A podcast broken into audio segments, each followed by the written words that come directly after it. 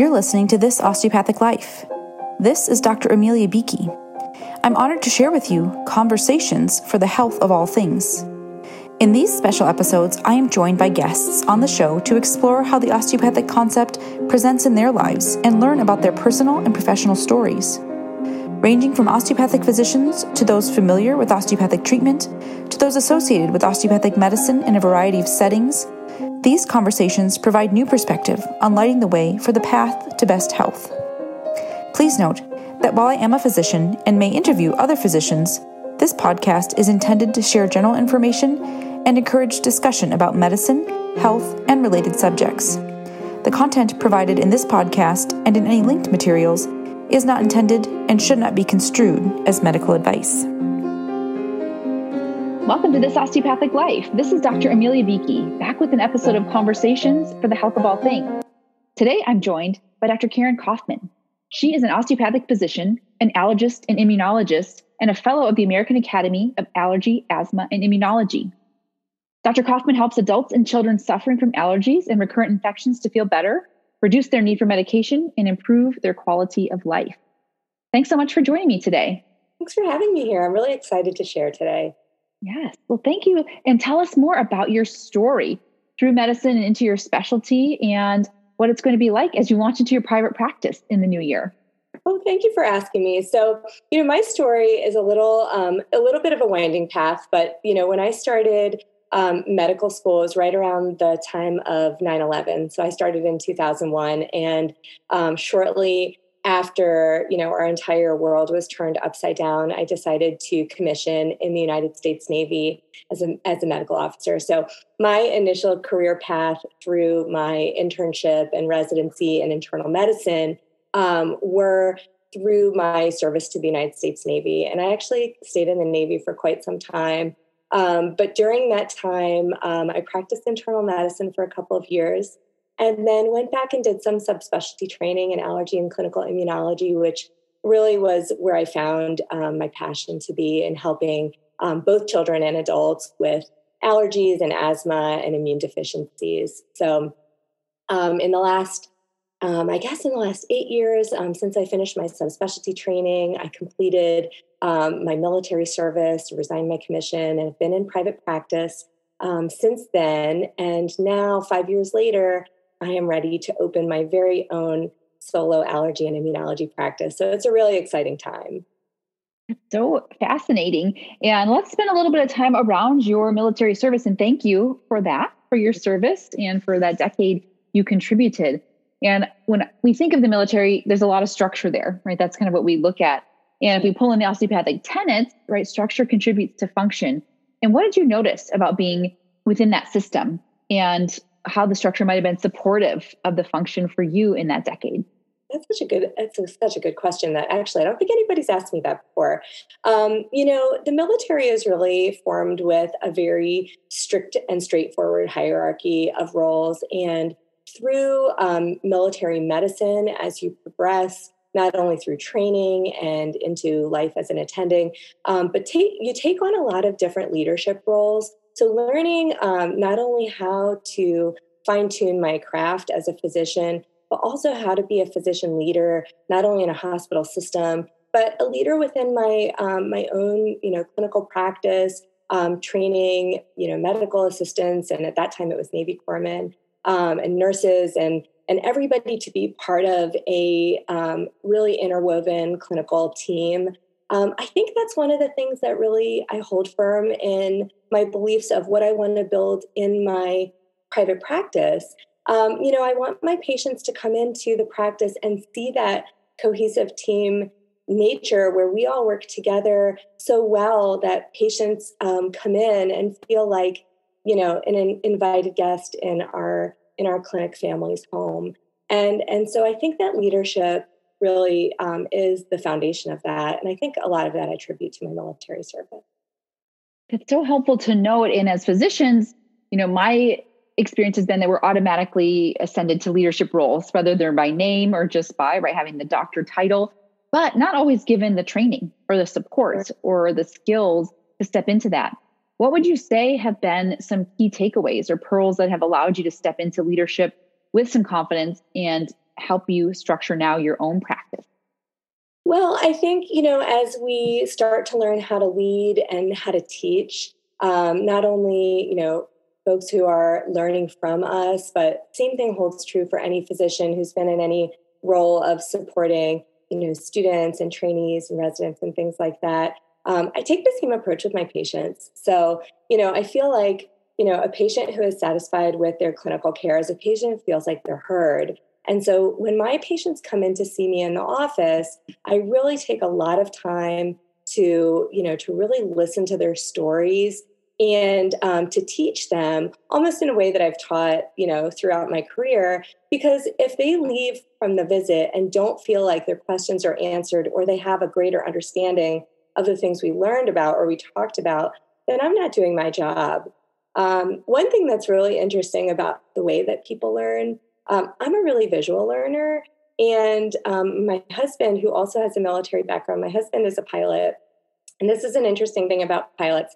Um, but what pilots do when they learn, you know, a new, let's say a new airplane or something like that, um, and they're going to learn all their emergency procedures, they literally take a big poster of what the inside of the cockpit looks like and they tape it on the wall and they pull their chair up and they go through all of their all of their procedures well as an allergist immunologist literally everything that i talk about or that i teach patients about is stuff either that people can't visualize or things that are microscopic that are mm. hard to even talk about because there's not a great level of understanding. So you know i, I draw from that background of you know of leadership and of teaching and i really try and make things very relatable um, it's commonplace to see me drawing on the table paper in the, you know, in mm-hmm. the office visit. Sometimes patients say, "Can I take that home?" So sure, you can you know, put it up on your fridge.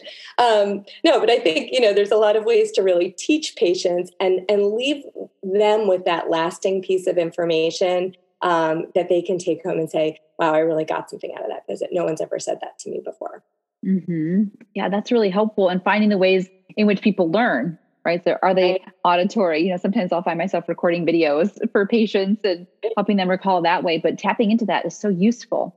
I'm really curious about the hierarchy, and that can have, you know, a bad name and negative connotations.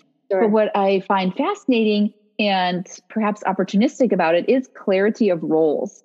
For and sure. in medicine, so many times there's confusion, right? Who's responsible for what? The patient, the physician, the staff, the insurance company and being in a space where it's pretty clear, right? You know who is doing what and who is in charge of whom. How have you found that to support you in your communication with patients or with staff and as you're framing this practice out? You know, I think the hierarchy really does matter, but more so is the way that the communication happens within that hierarchy. And, you know, if you have you know a hierarchy where you know a isn't talking to b isn't talking to c the whole thing breaks down. So you know it's it's not only that communication within you know the members of your treatment team but that you know includes the patients in that as well. So i think that that hierarchy um, is is important but it really is the basis of good communication skills.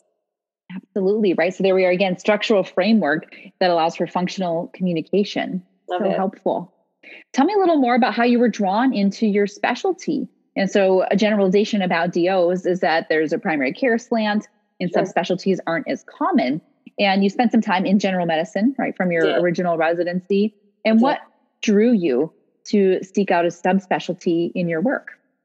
Um, you know, one of the reasons why I picked internal medicine um, as my primary specialty is because you could really go in so many different directions. And I really didn't know, you know, where I would find my calling. I feel like as a medical student, you know, some people will rotate through different specialties and they're like, man, this is for me. Like, I belong here. And I didn't really know what that was yet. Um, and so I felt like, you know, medicine for me is really cerebral. I wasn't really, you know, I didn't have the mindset of a surgeon at the time. And so I said, you know what, I'm going to, I'm going to start there and see where the chips fall. Um, initially, actually, I had a lot of interest in um, in a different specialty in cardiology, and I was doing some cardiology research um, of Plavix hypersensitivity. So there was a lot of overlap there. Mm-hmm. Um, but it really took me um, to, you know, really open my eyes to allergy and clinical immunology as a subspecialty.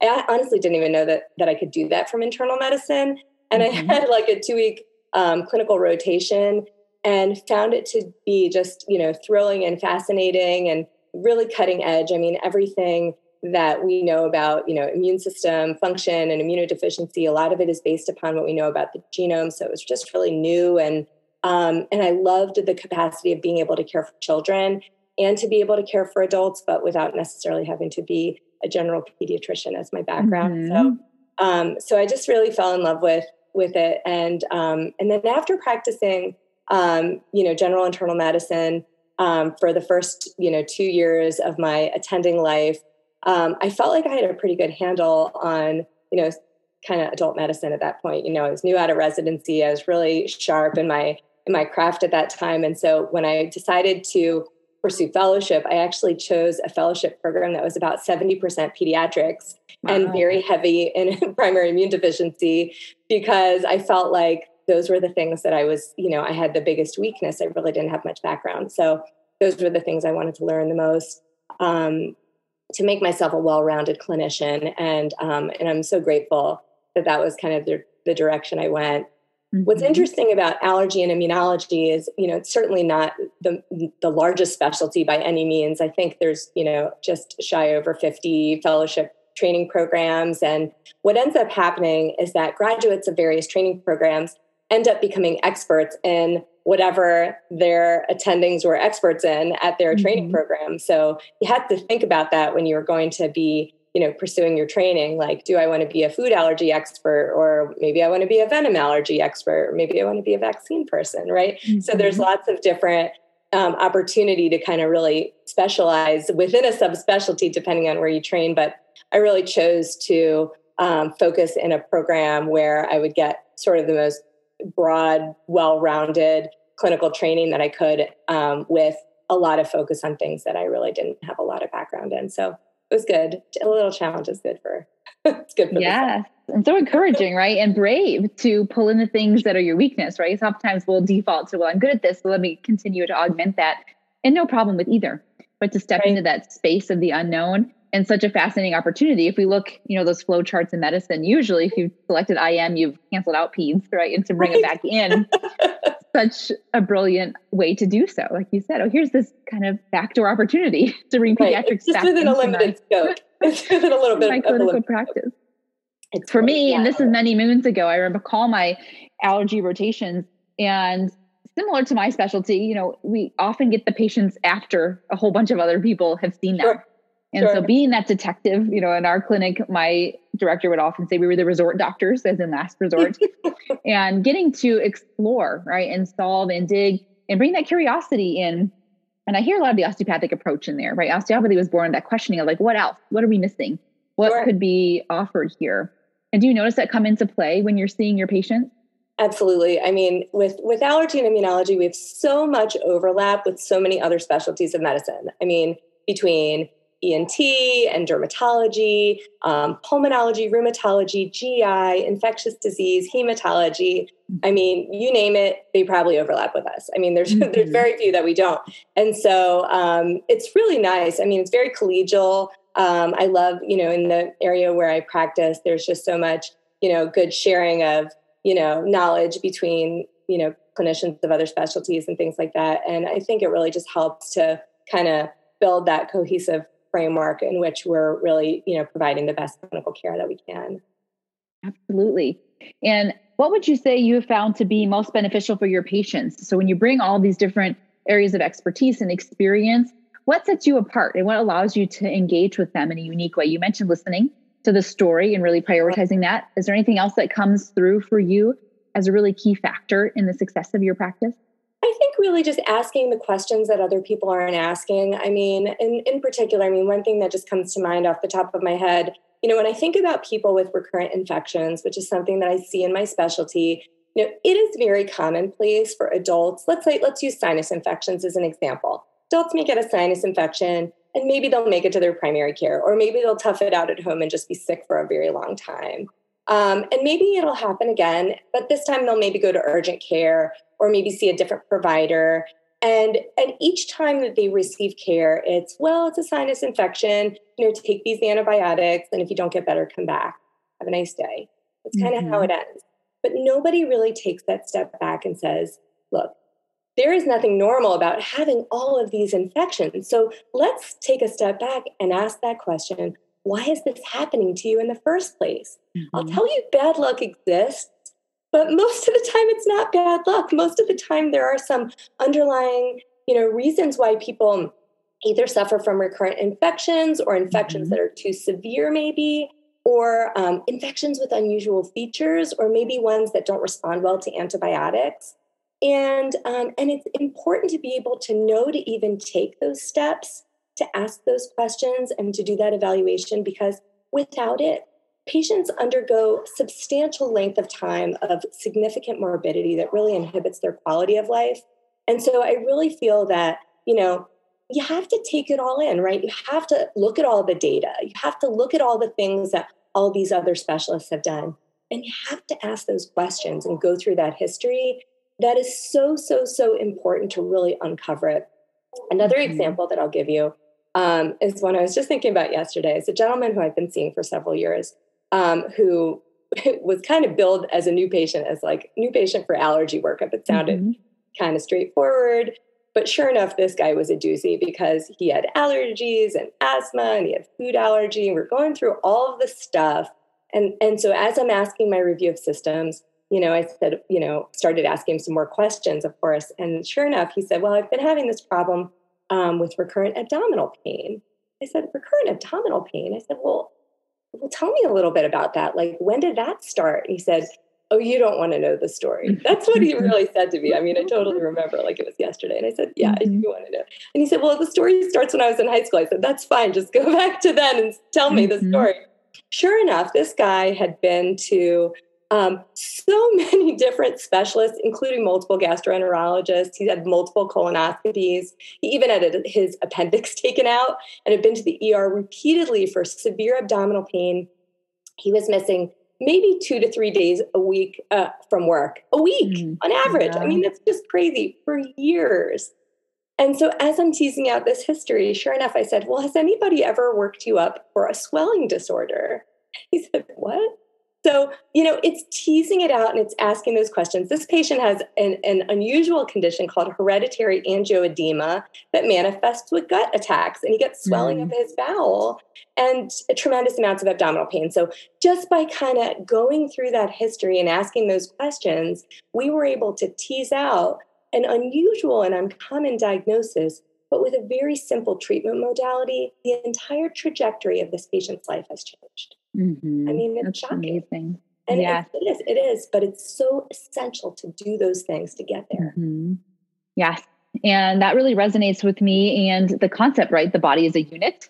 And so even though they're coming, right, first the stuffy nose, right, there is everything else that's involved with that. And I do think, you know, that is not unique to DOs to take a good history, but I do think it's ingrained in the training because right of the omt that we learn early on because we're learning that oh other things are contributing here right? And we need to ask questions and stay curious. And so i think it does bring that unique perspective and i do hope it's opened up right as we merge and we're in the single accreditation system that that concept of seeing the whole person sure. and allowing for any of that to be a contributor will be open to all of medicine and we'll begin to bring that forward. But that's such a great illustration it's a good story, isn't it? mm-hmm. And as we move from that, so the body as a unit, and also the person, right, as a unit of body, mind, and spirit. You know, if I think of allergy, asthma, immunology, it seems like, oh yeah, all the things in your life matter here, right? The exposures you have in your environment, the food that you're eating, your relationships, right? Immunology often comes from there are stress triggers that can contribute. So how do you balance all of that, and how do you use that perhaps to your advantage in caring for your patients? Well, it's amazing how, you know, even within the immune system, there's a lot of give and take of what's happening. So, you know, you take somebody who has sort of a hyper responsive immune system, but sometimes we see that correlating with some immune deficiencies. So we see a lack of function, or even we see, you know, immune deficiency with autoimmunity or, you know, self overreactiveness. So, anyways, it's really, you know, there is a balance and you have to kind of go through all the pieces um, so when I take a history, it's extremely comprehensive because, you know, a lot of times, just like you said, patients will come in for one thing, um, but they won't even recognize that other things may be connected. And so, you know, then then the questions start coming out because they're like, "Oh, I never thought about that. Let me ask you about this," and mm-hmm. we can really mm-hmm. put it together. Um, another thing I think that's really, you know, a fascinating concept of, you know, the relationships that we have in the environment and especially with food. Um, you know, I feel that especially in the last five or ten years, maybe, you know, people are so much more in tune with how they feel individually and what things in their life um, contribute to the way that they feel. So, you know, food allergy as a whole has been on a on the rise. But interestingly, even when I go back to my training, you know, in the evaluation of food allergy, it kind of was like, okay, well, these are the things that are consistent with food allergy, and then the stuff is just not food allergy, and that's kind of where it ended. Mm-hmm. But through my clinical practice and through the years, I found that there's a lot of people that fall in that group of, well, it's not food allergy, or maybe it's not an immunologic problem related to food, but it's the, the interactions of how foods affect our body. And um, and so I've kind of, you know, become known to be a clinician who really helps people get through that stuff too. And even though maybe it's not an allergy or it's not an immune system problem, it's still a problem that affects, you know, to the core of the way that people feel and that mm-hmm. that deserves to be treated and managed as well and not mm-hmm. just you know for patients to be told well it's not this have a nice day you know yes. the have a nice day comes when they feel better and that's mm-hmm. what people mm-hmm. want you know they seek out care because they want answers to their questions and they want to feel good you know mm-hmm. not that it sounds great like everyone wants to feel good we all deserve that you know absolutely and how encouraging to know that even when right you look normal on paper and normal is its own trigger word that if you still don't feel well, there is more to be done, right? Because everything doesn't have to come out in a lab value or in a special study. And that can be so helpful, of course, to rule out some pretty significant issues, for but sure. to be able to still hold space for the patient to say, I still hear you. And let's keep working until you do feel better, right? Even if it isn't a medication or an injection or whatnot, it's, there are ways we can actually support you. There's answers for sure. Mm-hmm. Absolutely. Do you have a team in place and so maybe you're building one as you're launching your practice. Have you found certain allies in this space? You mentioned the collegiality across specialties, but within your practice itself, do you find that there are resources that are particularly helpful in supporting your patients? Um, I, you know, I'm in the process of building my team. So I've been working with um, one particular um, nurse for about almost a year and a half, I guess. Um, whom I this is so fascinating. So I actually met her um, as the mother of two of my patients. Mm-hmm. And so, um, you know, just through our, you know, our interactions, her daughter had a relative, her younger daughter had a relative immune deficiency, which we fixed, has terrible allergies, environmental allergies, and is on immunotherapy. She has food allergies, which we manage. And um, and her mom, um, who is my nurse, um, was just so grateful. And she said, you know, I just want to come and and do something to be supportive to you. So, you know, she has just this fabulous background, is incredibly you know, brilliant. But she and I kind of share that same, you know, tenet of the way that we like to provide care and, and really just to make sure that, you know, everything's done the right way for the right mm-hmm. reasons. And and she and I share that. So um, so she is going to be on my team and and I'm been busy um, interviewing some, some new uh, faces who may be popping up in my office next month when we open. So mm-hmm. yeah, it's an exciting time. It's definitely that is and having both that buy-in and that capacity for empathy right having gone through that on a personal scale can really help build that with patients so we're looking here at the third tenet in that inherent self-healing capacity and we've heard that opportunity right this patient example that you shared like once we see what's happening we can call forth the health in a different way we can move away some of the obstructions and bring that through and if you found ways maybe personally or with your patients that you're able to honor that and remind people that they do have the capacity to be well and that sometimes things just get in the way. Yeah. Absolutely. Yeah. And as you're moving through this development of your practice, what have you found to be perhaps the greatest gifts? We've shared some of them from being in the military and some of the greatest challenges that you face in that development. Oh gosh. Well, I'll start with the challenges, I guess. Um, so, you know, I think just you know spending so many years in clinical medicine there's not a whole lot of time for for learning of business skills so that has been um, an uphill climb but you know i think our minds are very pliable. You know we're good learners we're good studiers um, and we're fast learners too as physicians. And so um, there, there's a lot I've been learning about, you know, negotiating a contract and you know all of the logistical things from even a legal standpoint or you know um, supply. I mean there's just so much stuff that you know just takes a tremendous amount of time to build. So um, so it is a very um, significant learning experience for me but um, but i'm taking on all the challenges and um, delegating things that you know i don't feel that i have great amount of strength or time for but taking on other things that i just know that i can i can just do it. Um, mm-hmm. like building a website right? Like how hard can it be? I watched a couple mm-hmm. youtube videos. I built a beautiful website right? So like mm-hmm. stuff like that i can do. So you know so it's it's been a big learning experience um, in a lot of different realms of you know kind of dealing with obstacles and challenges and, and workarounds and, and learning to be a little bit, you know, open-minded and flexible about, you know, the things that we can't control. Um, mm-hmm. Um, I, I, saw this, um, I saw this on social media once, but I kind of, kind of resonated with me, which is, you know, don't stress about things in advance because then you're mm-hmm. going to stress about them again when you're going through that experience. And then you've had to stress about it twice. Mm-hmm. Um, so like don't do that to yourself.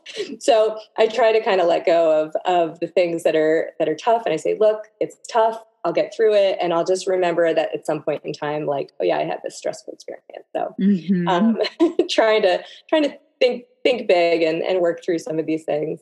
Um, so those are the challenges. Um, you know, from a, a clinical standpoint, I'm just so thrilled to be able to serve the community where I live um, you know, with a background of service to country, um, that service, you know, concept stays mm-hmm. local to my community as well. And and the practice that I'm building is going to be right in the town where I live. Um, so I'm just thrilled to be able to, um, you know, support my local community and to be able to help people that really that really need um, that really need me. So mm-hmm. Um, I think it's just such a gift, and I'm so thrilled to be able to offer that to them. Yes, and as we've heard, some surprising elements of health or lack of health or obstruction of health can present in the allergy, immunology, and asthma space. And so, knowing that you have a broad swath of ways that you can engage and help the members of your community feels good. Yeah. Tell us a little bit about the fellowship. And so, what was that process like of becoming a fellow of your academy? Oh, um, so, you know, the fellowship requirements um, are basically a number of years in um, clinical practice, involves um, teaching, and it involves research. So once you kind of meet all of those criteria, they offer you fellowship, which actually um, I was offered in the first year that I was eligible, um, which was just awesome. Mm-hmm. And I mm-hmm. think you know fellowship in an organization like the American Academy of Allergy, Asthma, and Immunology is just such a stamp of um, of approval of meeting kind of the highest clinical standards of expertise in our field. So mm-hmm. um, it's a lot of letters to throw on a credential, but it feels good to do it because I know I work so hard to earn it, and mm-hmm. I know that mm-hmm. my patients deserve that that yeah. expertise in practice. Um, so it's something that I take a lot of pride in. Mm-hmm. And that acknowledgement is important, right? And honoring that, and congratulations on being welcomed in so early on in your clinical practice. What were your areas of interest with research as you moved toward that? Um, actually, my research initially was um, in drug rashes, and then I, I also did some research um, in diagnostics. So, mm-hmm. looking at um, skin prick test panels and how we do it and how allergists do it in different parts of the country. Um, you know, it's interesting because even with diagnostics, there's not a ton of standardization across the mm-hmm. board. So, it's very interesting you know sometimes people will a lot of times people will move or they'll maybe switch providers and interpreting other other allergists tests mm-hmm. sometimes is tricky sometimes it's not tricky. Um, there are also you know ent physicians who get some training in allergy in their residencies and they test sometimes completely differently than how board certified allergists do it. So um, mm-hmm. um, very interesting. So that was kind of some of my research background.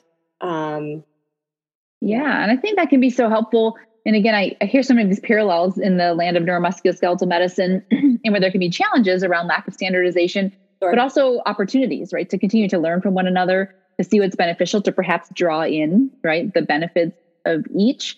And to know that sometimes there isn't one exact right way, right? We have right. to continue to work with the resources we have, the patients we have, and the culture of the region of the country. What we've seen, right? There are many different demographics and ways of living across the country. So perhaps there are reasons.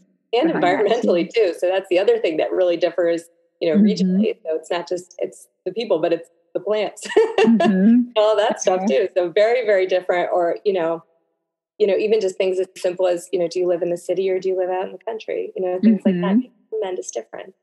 So, Absolutely fascinating we've found that living, you know, across the country, my husband is often surprised by which season his allergies present themselves, depending on where we live.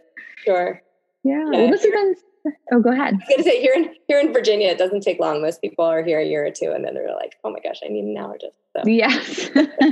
like yeah there's a lot of different flora available in that region. Sure. well, this has been so excellent and so many surprising manifestations of the osteopathic concept. I thank you for spending your time with me. Thank as you. we wrap up, we've heard a lot of opportunities, but as we close, how would you say you see yourself for the health of all things? Um, you know, I feel like, um, gosh, for the health for the health of all things, excuse me, um, I am, um, I think I'm mostly, I would say I'm a very compassionate listener. Um, and I think that um, for the health of my patients, that is one of my, probably my strongest traits.